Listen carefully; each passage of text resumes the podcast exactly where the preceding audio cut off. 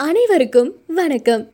வாழ்க்கையில் நம்ம ஒவ்வொருத்தருக்கும் ஒவ்வொரு மாதிரியான பெயர் வாழ்க்கை முறை கஷ்டம் இன்பம் பெற்றோர் உணவு நண்பர்கள் உறவினர்கள் சூழ்நிலை அமைந்திருக்கு. ஆனா சில பேர் மற்றவர்களை போலவே நமக்கும் சூழ்நிலை வேணும் அப்படின்னு இன்னொருத்தரை பின்பற்றுவாங்க. கீதையில கூட சுதர்மம் அப்படின்னு ஒரு சொல் இருக்கு அது என்னன்னா யார் யாருக்கு என்ன கர்மா பொருந்துதோ அந்த விஷயத்த செய்வதுதான் சுதர்மம்.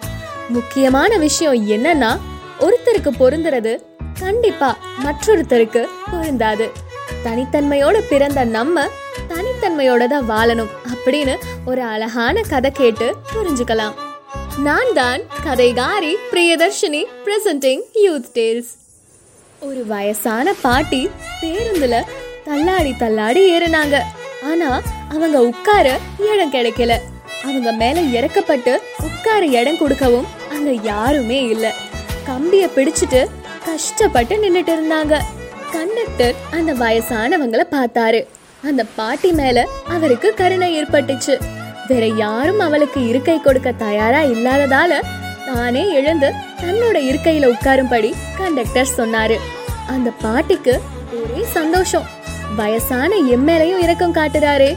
அதுவும் கண்டக்டரே தன்னோட இருக்கைய கொடுக்கறாரு அப்படின்னு எண்ணி பூரிப்பு அந்த கண்டக்டரை பார்த்து மகராச நீ நல்லா இருக்கணும். எப்பயும் நீ இப்படியே இருக்கணும் அப்படின்னு வாழ்த்துனாங்க அந்த பாட்டி.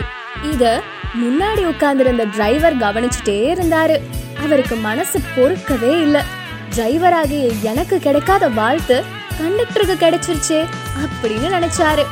அடுத்த ஸ்டாப்ல ஒரு முதியவர் தள்ளாடியபடி பேருந்துல ஏறினாரு. உட்கார இடம் தேடினாரு.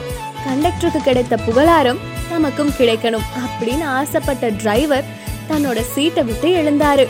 முதியவரை பார்த்து சொன்னாரு தாத்தா ஏன் சீட்டில் உட்காருங்க? அப்படின்னு. வேடிக்கையா இருக்குல்ல? இப்படித்தான் இருக்கு இன்னைக்கு பல பேரோட வாழ்க்கை. அடுத்தவங்களை பார்த்தே தங்களுடைய வாழ்க்கைய நிர்ணயிக்கிறாங்க. மற்றவர்களோட கால் தடத்தை பின்பற்றியே வாழ்க்கைய கழிக்கிறாங்க. இன்னும் சொல்ல போனா பிறர் காலடிக்குள்ள தங்கள் கால்களை புதைத்து வைத்து நடக்கிறாங்க. உங்க வாழ்க்கைக்கு ஒரு அர்த்தம் இருக்கு. அதை உயிர்ப்போடையும் தனித்துவத்தோடையும் வாழுங்க.